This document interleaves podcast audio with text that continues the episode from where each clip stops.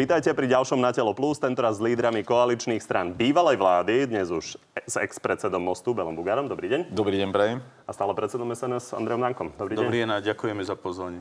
Pani, na úvod otázka, ktorú ľudia asi najčastejšie kládli na sociálnych sieťach. Či ľutujete, že ste boli vo vláde so Smerom? Tak skús. Bez problémov. Ja som to už viackrát povedal. Že... Viackrát ste to povedali, ale teraz máte už odstup niekoľkých mesiacov ale na to isté hovorím, že vždy sa rozhodujete na základe tedajších dostupných informácií. Ani my sme nevedeli, že to takto je to prerastené. Vedeli sme, že môžu mať nejaké, povedzme, ekonomické, finančné problémy niektorí v pozadí smeru, ale aj niektorí riešia orgány činné trestnom konaní. Prosím? O tom ste nehovorili. Toto, toto som povedal, že na základe, lebo po Kuciakovej vražde sa pýtali, že a prečo ste vstúpili do vlády? Preto, lebo sme nemali iné informácie, len tie, na základe ktorých sme sa tak dohodli. Pán Nenko, vy ste to nejak inak zanalizovali za posledné mesiace? Tak určite, treba sa z minulosti poučiť. Pre mňa je dnes zvláštne, ako sa Peter Pellegrini dištancuje od svojej materskej strany a dokonca tvrdí, že sa nestretáva s Robertom Ficom, ale ja to poviem, pre mňa to bola veľká životná skúsenosť rok 2016 ísť do vlády s Bugárom a Ficom a určite som si to neželal. Na druhej strane tu ale boli Sulik Matovič Kolár. A myslím si, že sme aj ten kompromis maďarsko-slovenský urobili práve preto, aby to, čo dnes vládne, Sulik Matovič Kolár, aby sme tomu zabránili. Samozrejme, že dnes niektorými informáciami disponujeme, ale myslím si, že sa treba pozerať do budúcna, poučiť sa z veci a bola to veľká životná skúsenosť. Tú chybu, ktorú sme urobili, bolo, že po smrti dvoch mladých ľudí sme nemali súhlasiť s vládou, ktorej predsedom bol Peter Pellegrini. Na druhej strane Tiež som... byť predsedom tej vlády, keďže je to najsilnejšia strana vtedy? Viete čo, ja som o tom často viedol dialog, Bela si potvrdí aj na prezidentskej úrovni, že hrozilo, že tiež Sulik Matovič Kolár sa dostanú k moci. A bol som presvedčený, že vznikne nová silná strana, na druhej strane no, dobre, poviem, kto že mal byť ten predsedom, eh, kto mal byť predsedom tej vlády potom? Mali byť voľby. Dobre. Oh, len, len sme tam ostali sami. Ako mostít. To, to zase treba povedať. Ale ešte sa vrátim k tej vláde. Viete, keď si zoberieme len z hľadiska menšín, a to sa nedá len z hľadiska menšín, tak my, nám sa podarili také veci z hľadiska práv, aj ľudských práv, aj menšinových práv, ktoré v predchádzajúcich troch vládach vôbec sa nepodarili. Uh, Teraz úžasom počúvam napríklad pána Budaja, ktorý napadol napríklad niektoré, niektoré projekty Lex Žitný ostrov. A pritom hovorí, že ideme chrániť spodnú vodu. Ale možno, že jedna tretina Bratislavy dostáva práve z južného Slovenska, teda zo Žitného ostrova, pitnú vodu. To znamená, že Dostaneme sa aj k menšinovej politike napríklad, to je naša uh, zvlášť téma. Jedno... Pán Danko, ale predsa len ideme už hodnotiť uh, teda aj to súčasné vládnutie. A pozriem, poďme sa pozrieť najprv, ako ho hodnotí Robert Fico, váš bývalý koaličný partner. Je to doba divokého západu na Slovensku. Matovič strieľa od boku krížom krážom, kope ako typický zdochýnajúci kôň. Čo hovoríte na toto hodnotenie?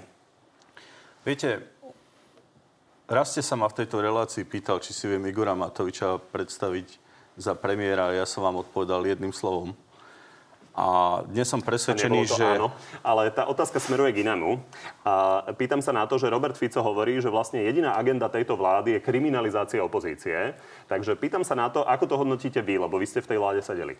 No samozrejme, že táto vláda nerieši problémy ľudí, dokonca ruší naše zákony. Richard Sulik súhlasil s tým, že sa zdvihli živnostníkom pri obrate nad 50 tisíc dane opäť na 21% Zrušili rýchle odpisy pri výstavbe podnikových bytov. Zrušili minimálny dôchodok, jeho výpočet naviazaný na priemernú mzdu. No, Takže Boris nie... Kolár by povedal, a zrušili doplatky ale... na, na lieky pre deti a dôchodcov, ale nepýtam sa Prosím na to, vás... smerujem, smerujem naozaj k tomu, čo hovorí Robert Fico. Pán Bugár, ako sa vám to pozera, keď vidíte tú vlnu zatýkania, ktorá je vlnou zatýkania vlastne nominantov bývalej vlády? E, ak dovolíte ešte predtým dve, možno, že také dlhšie vety. A Viete, najväčší problém tejto vlády, ja si myslím, že tá komunikačná chyba, alebo nezvládnutie komunikácie, či z hľadiska pandémie, alebo z hľadiska iných prijatých zákonov a tie neustále spory vo vnútri koalícii. A teraz sa vrátim k tomu, čo ste sa pýtali. Viete, problém nie je v tom, že ak má, povedzme, polícia alebo neskôršie súdy dostatočné dôkazy, tí, ktorí robili, prepášte za výraz svinstva, tí, ktorí boli v korupčných kauzách, dostanú to, čo si zaslúžia. Ale keď už aj napríklad súdca a bývalý uh, uh, prokurátor pán Šamko hovorí o tom, že akým spôsobom fakticky sa keď chcete využíva, alebo keď chcete zneužívajú kajúsníci. Že tu sa vytvára ako taký, dá sa povedať, také podnebie, že kajúsnik nebude klamať. To znamená, viete, problém nie je v tom, že zatýkajú ľudí, že ale... Vládni politici dodávajú, a teda ministerka no. spravodlivosti, prokurátori, aj policajný prezident, že to tak nie je, že naozaj sú tam aj a, ďalšie dôkazy a že sú konfrontované tie výpovede. A, a nás a, zaujíma to... váš názor. Čiže vy, ste, vy sa skôr chýlite k Robertovi Ficovi? Nie. Z tohto pohľadu? Nie, nie, nie, nie, nie. Ja stále hovorím, ak sú dôkazy, a ja nepoznám, či sú dôkazy. Ale keď súdca, momentálny súdca, predtým prokurátor hovorí, že toto je úpadok trestného poriadku, trestného práva, tak asi e, e, za tým niečo je. Aby ste mi rozumeli. Zoberte si, že ja tuto s kolegom Dankom budeme tvrdiť, a to je dopredu hovorím, že to je klamstvo. Budeme tvrdiť, že vy pozývate do relácie len ľudí, ktorí vám zaplatia. Bude to pravda, lebo to tvrdíme dvaja? Nebude. To je blbosť. No samozrejme, že nie. Preto hovorím, že ak majú, lebo niekedy vyzneli tie zatýkania tak, že kajusník povedal, že ten dotyčný prevzal nejaké peniaze. Dobre, ale sú dôkazy, lebo ak sú dôkazy, OK, ale my to nevieme, či sú. Predpokladám, Vy ste naozaj skúsený politik, no. a, takže veríte alebo neveríte policii? Ja verím policii, dokonca ja tvrdím, že takisto aj, aj súdcom, takisto aj, aj prokuratúre a takisto ako medzi poslancami máte aj takých, aj onakých, aj tam môžu byť. Tých, keď vyselektujú, tých zlých úvodzovkách. Polícia koná naďalej. V čom je ale problém? Nerozumiem tej odpovedi, len, ale však dostaneme sa postupne k ďalšiemu, aby sme nechali uh, rozprávať pána Danka. Dobre, ale ešte raz. Uh, ja samozrejme, že verím v policii a dokonca predpokladám, že to nie je len na základe výpovede nejakého kajusníka, ale že majú aj ďalšie dôkazy, lebo ináč sa nám môže stať, že na Európskom... Pán predseda, uzavrime to. Európskom Robert Fico hovorí, že je to na objednávku Matoviča. Je alebo nie je? Ja neviem, čo je na objednávku. Ja viem, že, že aj v mojom prípade prenikli nejaké informácie, že hľadáme niečo, ale viete, ja som to povedal preto, že mám informácie o tom, čo aj pán Spišiak kedy si naznačil, že my vieme, že vy viete, že my vieme, že vy viete. Dobre, veľmi sa nám to rozvetvilo až k pánovi Spišiakovi. Pán Danko, vás sa opýtam ale konkrétnejšie, lebo okolo vás uh, nominanti naozaj uh, sú vo väzbe a konkrétne z väzby sa dostal po mesiacoch šéf polnospodárskej platobnej agentúry Juraj Kožuch. Poďme sa na ňo pozrieť. Teraz som vyšiel z väzby viac ako 9 mesiacoch nevinný človek bol vo väzbe viac ako 9 mesiacov. Toto je interpretácia pána Kožucha, že nevinný človek bol vo väzbe viac ako via, viacero mesiacov. Podľa vás nevinný človek bol vo väzbe? A čo keď je to pravda, pán redaktor? Ja sa nie, pýtam, nie na vaše hodnotenie, ale, ale ste uh, hlava rodiny, máte svojich blízkych. Čo keď je pravda to, čo povedal pán Kožuch? Ja som ho videl raz v živote, zastával funkciu, mal som informácie, že zachránil veľa peňazí po pánovi Ahnatkovi Neviem, čo sa stalo. Neviem, čo bolo predmetom vyšetrovania, pretože sa to dozvedám z médií, ale pozrite sa, ako vyzerá. Väzba nemá byť nástroj, ktorý utýra človeka. Väzba má byť nevyhnutý nástroj na vyšetrovanie. Po druhé, aj títo ľudia sú vo väzbe kvôli ľuďom, ktorí sa dnes nazývajú ako korunní svetkovia a kajúcnici. Ale tento inštitút k nám prišiel z angloamerického právneho systému. Nie každý štát ho používa ako my. A preto si myslím, že je na mieste diskusia o tom, do akej miery využívať svedectvá ľudí, ktorí páchajú trestný čin na to, aby sme niekoho iného zatýkali. Čo sa týka politizácie... Podobne hovoríte ako pán Bugár. Ale ja vám poviem ešte jednu vec. Politizácia téma. policie, aby ste rozumeli. Ja si nepamätám v histórii, aby po voľbách si ministerka spravodlivosti zavolala členov súdnej rady a presviečala ich, aby odstúpili zo súdnej rady. Dobre. Ja si nepamätám, že by si nejaký minister vešal kalendár, kde si škrtá ľudí, medzi ktorými bol aj Milan Lučanský ako pani Remišová, a že si škrtá skalpy. Nepamätám si, že by si Fico robil statusy, že je ako olče trhen a znova ďalšia hlava padla. Ja hovorím, majme úctu ku každému, kto má alebo nemá moc v štáte, nech sa všetko objektívne vyšetruje, ale politizáciu a tlak na politi- políciu robí dneska táto vláda. Vy ste sa zaujímavé odtiahli od pána Kožucha, ale to je nominant a pani prečo by som sa... Treba povedať, že naozaj to je človek, ktorý bol pýtale, ja za vašej éry. Čiže ide o to, že či ste presvedčení o tom, že pán Kožuch je nevinný, to bola tá otázka. Ja nie som sudca ani prokurátor. Dobre, rozumiem. V prvom rade som sa na ňo pozrel ako na človeka. Bude sa mať právo obhajovať. Bude mať právo k tomu niečo povedať, ale viem, čo sa deje na našich ministerstvách a čo sa deje aj s mojimi bývalými spolupracovníkmi. Nebojte sa, ešte sa k tomu ktorým, dostaneme. Počkáte, Ide o to, aby sme si vyjasnili dve, tri taká, otázky. Že dneska, sme, ďalej, aby sme... dneska je opozícia naozaj reálne kriminalizovaná tým, že sú nútení bývalí naši zamestnanci, aby niečo rozprávali na tých, ktorí boli pred nimi. A toto sa za našej vlády nedialo. My sme nekriminalizovali Skúste mi odpovedať a ideme ďalej. Čiže uh, k pánovi Kvietikovi, vy nepopierate, že je to váš blízky človek, to je človek, ktorý súvisí Pán s týmito kauzami. starší bol Prepačte, členom SNS, samozrejme. Dokončím tú otázku, hovorím o pánovi Martinovi Kvietikovi, o jeho synovi.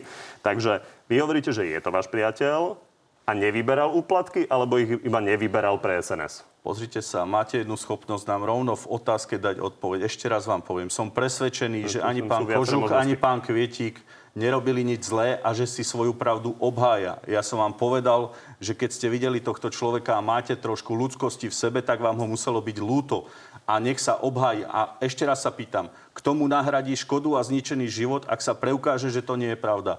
A nemali by politici si robiť cynické statusy a urážať kohokoľvek, pretože nevedia, kde je skutočná pravda. Rozumiem. Ja mám skúsenosť Pán sa nám už vytrvalo kauzou... asi 3 minúty, tak poslednú otázku. Čiže to, čo hovorí aktuality, 7,5 až 8% z každého projektu, že by pán Kvietik vyberal. Tretíkrát sa ma pýtate, je... vylučujem takéto súvislosti. A ešte raz, títo ľudia sú na základe výpovede kajúcnikov vo väzbe, ktorí sami páchali trestnú činnosť. A ja verím, že sa pravda potvrdí a samozrejme každý musí niesť následky svojho správania. To je predmet, predmetom vyšetrovania je obdobie, myslím, že od roku až 2012-2008. Pán predseda, vás sa chcem konkrétnu otázku opýtať, lebo Bernard Slobodník vypovedal, že ste si telefonovali s Norbertom Böderom a vy ste pre UISO povedali, že to bolo také nepodstatné, že si to ani nepamätáte. Predsa len tento pán je naozaj pertraktovaný v médiách už eh, dlho, pán Bodor. Takže nespomenuli ste si? Viete čo, s koľkými ľuďmi som telefonoval, ani neviem. Však keď Takže je, nebolo to pravidelné. Keď, ale kde? Však práve preto, viete, som Maďar. Mne sa zdalo, že ste volali, že telefonovávali. Nie, raz. Raz. To, bol, to bola aj otázka, alebo e, výpoveď pána Slobodníka. Výpoveď pána Slobodníka. Že raz. Bol na nejakom stretnutí, že vraj som volal ja. To neviem. Raz mohlo byť. Viete čo? Mohlo byť. Neviem, ale problém je v tom, a viete, toto je aj vaša chyba, teraz hovorím o médiách napríklad pred chvíľkočkou som sa hlásil preto, lebo ja si myslím, že ani vy ako média, ani my ako bývalí alebo súčasní politici nie sme tí, ktorí máme povedať, kto je vinný, kto nie je vinný. Na to sú súdy. Dokonca ani policia. Policia len zistuje, dúfam, že všetky fakty a... a... Pán, pre, pán ex-predseda, no. vy rozumiete tým otázkam vzhľadom na to, Rozumiem. že vy ste sedeli v tej vláde ano. a to, to množstvo tých nominantov, ktorí dnes sú popoťahovaní súdmi a políciou, je obrovské. Takže ľudia sa pýtajú, ako je možné, že ste o tom nevedeli. No, aby ste o tom vedeli? Ešte raz, my sme Indíci sa rozhodli... bolo veľa, ale vy ste mali no. informácie, ktoré boli rozhodne Vy, viete, priamo od zdroja. Ale v poriadku, e, no, je dôležité vaše dokončiť? stanovisko a môžeme ísť ďalej. Nie, nie, nie, nemôžeme ísť, lebo... Nie? Vie, viete, v čom je problém? Ja sa čudujem, a veľmi jemne, jemne som to povedal, ja sa čudujem vám, že vy si myslíte, že politik, ktorý je vo vláde a rieši konkrétne problémy a cíti zodpovednosť za to riešenie, čo na to budú hovoriť ľudia. Že sa staráme o to, že nejaký novinár zistí informácie, je pravda, nie je pravda. Na to sú orgány činné trestnom konaní. Preto ja o niektorých veciach ani som nevedel a hlavne vtedy, keď sme vstupovali do vlády, sme ani nemohli vedieť, ani novinári nič nevedeli. Rozumiem. V každom prípade, ak by sa toto potvrdilo, tak tie úplatky boli naozaj monštrozne. Áno, takže... to je pravda.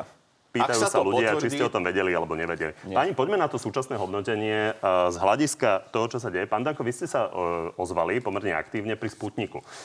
Vydali ste tlačovú správu, kde ste teda vyzvali premiéra, aby niečo robil. Potom ste povedali, že nie je pravda, že sa to môže vyrábať na Slovensku. Potom ste ho pochválili, že rokuje. Čiže ako to vlastne bolo? Ja som mal po návšteve Petra Siarta, ministra zahraničných vecí Maďarska v Moskve, telefonát od ministra priemyslu Denisa Manturova, ktorý ma upozornil, že Maďari si vyžiadali kontrakt a že prebieha rokovanie o objemových dodávkach, tak som samozrejme sa snažil kontaktovať, volal som priamo aj Richarda Sulika, robil som verejné výzvy. Až po mojich výzvach povedal Richard som sa dozvedel, že je to v gestii ministra zdravotníctva. A až po mojich výzvach sa mi potvrdilo telefonátom z Moskvy, že naša vláda kontaktovala príslušného ministra, že si vyžiadala kontrakt, že pravdepodobne nebudeme musieť dodávky brať cez Maďarsko, pretože máme možnosť na základe väzieb a vzťahov, ktoré sme tam vybudovali, aby sme priamo dostali. Sputnik o výrobe sa nerokuje v tejto etape, ale som rád, Pán že Matovič sa pohli. áno. Ja vám hovorím, rieši. že o výrobe sa v tejto etape nerokuje. Pán Matovič ako premiér kontaktoval príslušného ministra, rozbehli sa rokovania, ktoré budú viesť regis- registrácii Sputnika a výroba nie je predmetom rokovania v tejto etape. A Pán Bugar, pri tej súčasnej e, vláde, a chcem sa opýtať, keďže už ste na dôchodku, že... Ešte nie, od 7. marca až. Aj, no, teraz myslím na tom politickom. No? Čo je vaše hodnotenie, lebo vy ste boli naozaj v zložitých koalíciách. Áno. E, Koho vinou to takto škrípe? Viete čo, ja si myslím, že každá vláda má na tom určité, určitý diel zodpovednosti. Keď, keď e, začneme napríklad od, od prvej vláde, vlády po 89. roku. To ale prosím nezačínajme. No nie, ja len hovorím jeden konkrétny príklad.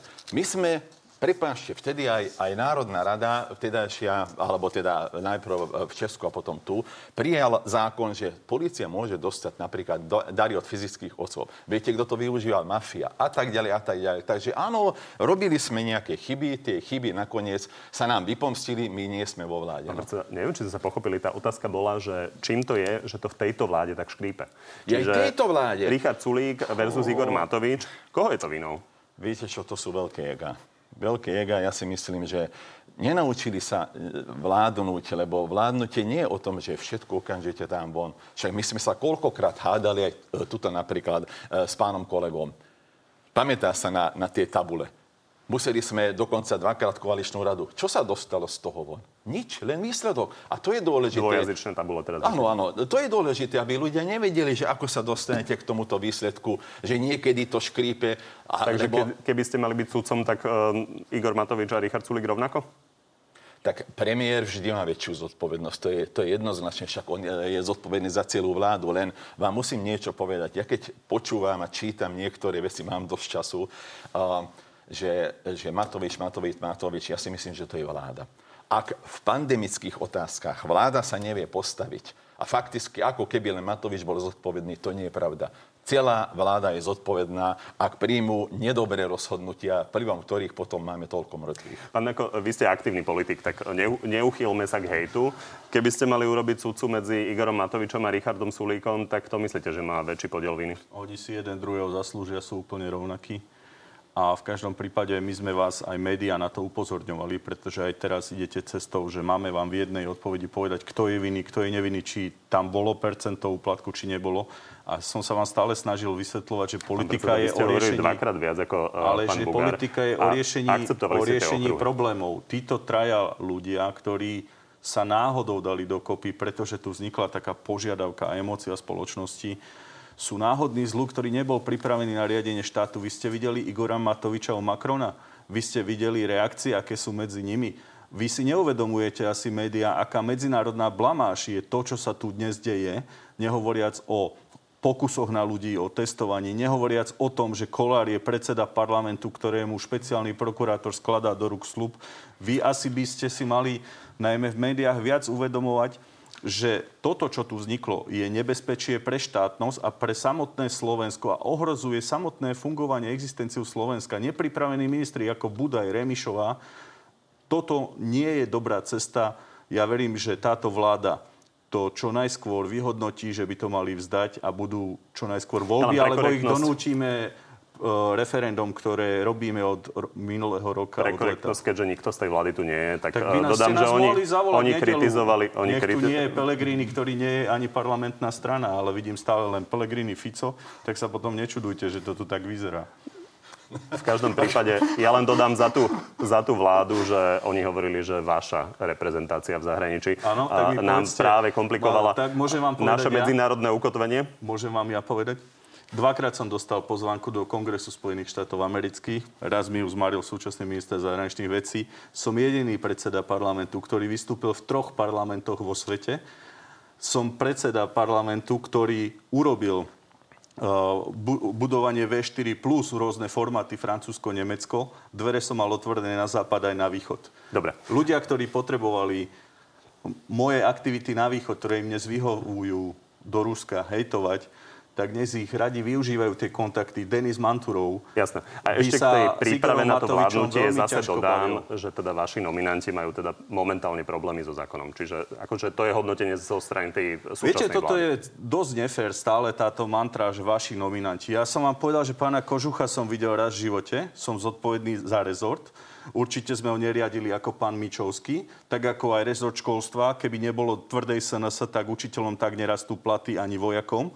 Ale samozrejme, ja nebudem Dobre, odchádzať necháme, zo SNS ako... Pána, pána ja nebudem hovoriť. odchádzať zo SNS ako Peter Pellegrini, že ja za to nemôžem to Robert Fico. Samozrejme, že Rozumiem. si neseme ja svoju čarchu. K tomu, k tomu ale nezosobňujte, nezosobňujte Slovenskej národnej strane individuálne konania o zlyhanie ľudí. Slovenská národná strana nie je sekta štyroch ľudí ako strana Igora Matoviča. Pán predseda, e, pán Plavčan bol váš nominant. Ale to bol človek, raz. ktorý mal naozaj škandál v eurofondoch. Nechajme už hovoriť Dnes uh, pána Bugára.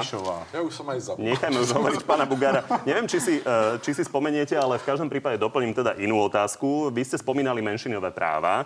Tak sa chcem len opýtať, keď sa pozrie človek teraz na tú menšinovú uh, scénu, tak uh, neviem sa rozhodnúť, že či slovenskí politici sú rozhádanejší, alebo slovenskí Maďari sú rozhádanejší. Už som si spomenul, tak najprv k tomu. Ja som chcel trošku úvodzovkách a obhajovať médiá, lebo za, za to, čo robí vláda, médiá nemôžu. Dokonca čítam veľmi kritické články, ktoré, povedzme, prvý rok po našom nástupe sme nedostali takúto kritiku. To znamená, aj, už aj médiá... No však dobre, ale už médiá e, vidia, že kde, asi, kde nás tlačí bota, alebo kde tlačí túto vládu bota. OK. E, viete, hovoríte, že či sú rozhadanejší Maďari. E, nepoznáte ten vtip, že kde sú dvaja Maďari, tri strany? No a, a problém je fakt v tom, že a, 10 rokov SMK a Most Hit úvodzovkách bojovalo proti sebe. To je jedno, že my sme boli atakovaní zo strany SMK, bol boj. Vy hovoríte o vtipe, ale to je faktická situácia. Áno, sú bohužiaľ. tam tri strany, ktoré vlastne už vyše roka... Je ich 5, 5, ale dve sú veľmi malé. Dve a pol strany z hľadiska tak. výtlaku, ktoré majú 2-3% plus Áno. jedna, ktorá má menší výtlak. Ako je možné, že po vyše roku sa nedokázali dohodnúť? Lebo dlho bol problém e, Čáky, Bugár, nenávisť, to tam teraz nie je.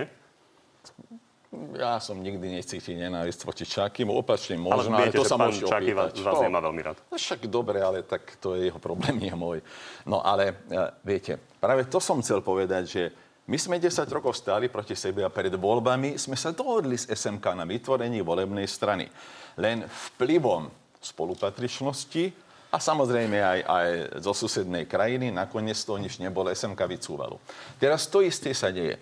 Znovu, vyzerá to tak, že SMK a Most Heat sa dohodli na základných princípoch a spolupatričnosť to rozbíja.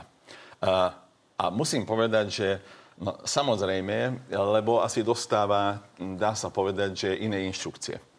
A dokonca zo zahraničia. Z Maďarska. No, áno, samozrejme. Pán Danko, vy sa nemusíte s nikým dohadovať, ale keď sa človek pozrie teda na tie percentá na úrovni 2-3%, tak s tým asi nemôžete byť spokojní, to by ste sa nevrátili do parlamentu. Nie je problém v predsedovi? Pozrite sa, ja som si svoj mandát obhájil v Slovenskej národnej strane. Problém je v tom, že komu dajú sponzory peniaze, ako napríklad pán Harabín, tak si založia stranu a kandidujú. Minulý týždeň som počul, že vzniká Domov národná strana, Život národná strana a ešte neviem, aká národná strana. Slovenská národná strana je tu. Ja som povedal, pokúsime sa urobiť refresh komunikácie, pokúsime sa osloviť ľudí, ktorí si dnes uvedomujú, že sme im reálne pomáhali. Napríklad teraz živnostníci nebudú zberať bločky kvôli Rozumiem, tomu, čo sme už urobili. Sa rok a, máme a ten výsledok ale... zatiaľ vyzerá veľmi podobne. Nie, nepokúšame sa rok. Ja som začal fungovať od novembra. Myslím si, že sa percentá stabilizovali. Nech sa ľudia rozhodnú. Ja som bol v tvrdej koalícii so Smerom, Eh, Peter Pellegrini šikovne využil situáciu, kedy sa odlišoval od nás, ktorí sme sa traja trápili, založil si stranu. Tej jeho oblúbe v médiách samozrejme trošku nerozumiem, pretože nie je parlamentná strana. Ešte raz vám hovorím, že som pripravený s každým lídrom, ak nás pozvete keď už hovoríte, v nedelu.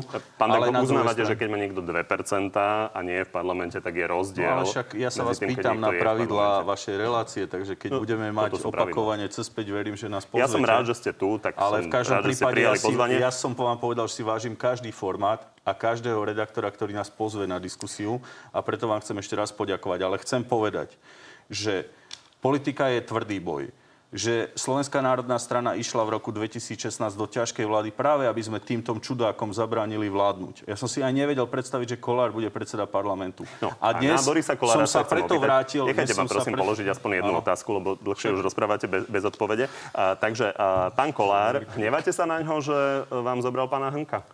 Viete, čo je a nie? Akože... Uh lebo to symbolizuje uh, aj ja, národné témy. Sa, Treba povedať, rade že som to Matica tak, Slovenska že... je tá, s ktorou sa snažil budovať vás, vzťah. Ale prosím vás, Pán Hrnkov prišiel do SNS v roku 2015 po 20 rokoch a rovno sa stal podpredsedom. Po druhé, mám k nemu veľkú úctu, zažil ťažkú traumu, aby sme boli vážni a naozaj nepoviem na ňo zlé. Na druhej strane asi kontrakt 80 tisíc eur a spolupráca s predsedom parlamentu má svoju dimenziu, rozmer. Ja pána Hrnka nebudem vzlom komentovať. 80 tisíc eur je Pokiaľ som počul, že má poradenskú zmluvu a spolupracuje s pánom Kolárom, pán Hrnko nie je prvý a posledný, ktorý prešiel k pánovi Kolárovi. Takí sú aj niektorí naši nominanti v niektorých, nechcem tu menovať, inštitúciách v štáte. Dobre, ale... ešte jednu otázku. Spomínali ste Petra Pellegriniho a s ním idete teda spoločne do toho referenda. Otázka je ale, že Peter Pellegrini, tak môžeme to aj takto interpretovať. Je tak pravda, my, my sme začali v lete, zbierali podpisy, áno. ale on je zase väčšia strana. Takže áno. chcem sa len opýtať, neobávate sa, že v prípade, že by došlo k tým predčasným voľbám a Peter Pellegrini by mal ten úspešný výsledok, že by si radšej vybral inú stranu ako Slovenskú národnú stranu, keďže ste mali dlhodobo spory? Tak ja som videl to tokání v jednej relácii so Sulikom a Kolárom, hovorím tak uvoľnenejšie, keďže je útorok povede. Ale v každom prípade nebolo to ľahké s Petrom Pelegrínim a nie je celkom fér, ako sa správa smeru. Poďalšie má ťažkú úlohu, musí zdokladovať, odkiaľ má financie, čo chce robiť. K referendu. Slovenská národná strana od leta prosila Fica Páneko, aj odpovedi. aj Pellegrinu, aby sa k nám pridali. A Peter Pellegrini znova to len zmedializoval, lebo je v každých televíznych novinách, lebo je všade. A na druhej strane, áno, na, bola to naša myšlienka referenda. Som rád, že sa k nám Peter Pellegrini pridal. Odpoveď? Som vám ju povedal. Obsiahlejšie. Nie, ale odpoveď na tú otázku. Tak mi ju ešte raz povedzte. Či sa neobávate, ja sa slovu že Peter Pellegrini uprednostní skôr nejakú z tých koaličných strán v prípade, ja... že by sa vám podarili tie predčasné voľby, o ktoré sa spolu snažíte? Uh, ešte Peter Pellegrini karty nerozdáva. Treba si počkať po voľbách. A ja verím, že už tu bolo veľa lídrov, že ľudia skutočne vyhodnotia, pretože ja som po ňom prebral Národnú radu. Pán predseda, nedá to, sa na túto otázku odpovedať, lebo to je o pocite. Viete čo, ja by som mu Sulika Matoviča a zveľaďovanie liberálnych hodnôt na nejaký rok a dva doprial, aby si nás viacej vážil. Nepodarilo sa. Pán predseda, e, vás sa chcem opýtať záverečnú otázku, lebo prepačte, ex-predseda, som na to zvyknutý dlhodobo. A v každom prípade e, nikdy nehovor nikdy sa hovorí, ale čo sa týka vášho návratu do politiky, to je vylúčené? Vylúčené. Vylúčené. Preto ma volajte Bugár a ex-predseda, to je jedno. Bugárom ostanem. Nie, viete čo, nie. 30 rokov som bol v politike. Ja, som, ja si myslím, že Snažil som sa urobiť čo najviac, niečo sa podarilo, niečo nie. Ľudia nakoniec vystavili aj vplyvom, dá sa povedať, tej atmosféry, uh, vystavili mi nejaké vysvedčenie. Nech sa páči. Dobre, pani. A čo tak tu robí potom? Vám ďakujem. Pozvali sme ho. Poz... Čo tu robí? Je to, myslím, najznamejší uh, maďarský politik uh, doteraz. Jediný. Na Slovensku. A páni, ďakujem, že ste prišli. Dúfam, že prídete aj na budúce, keď bude príležitosť. Pozrieme sa ešte na divácké otázky, ale Už vás nebudeme odmietať. Od 7. marca som v dôchodku, takže... Na Telo Plus je to na dnes všetko. Pri ďalšom sa vidíme opäť o týždeň naživo v útorok o 14. na TV novinách. No a na tom istom mieste nájdete už o chvíľu aj odpovede oboch pánov na vaše vlastné divácké otázky. Dovidenia.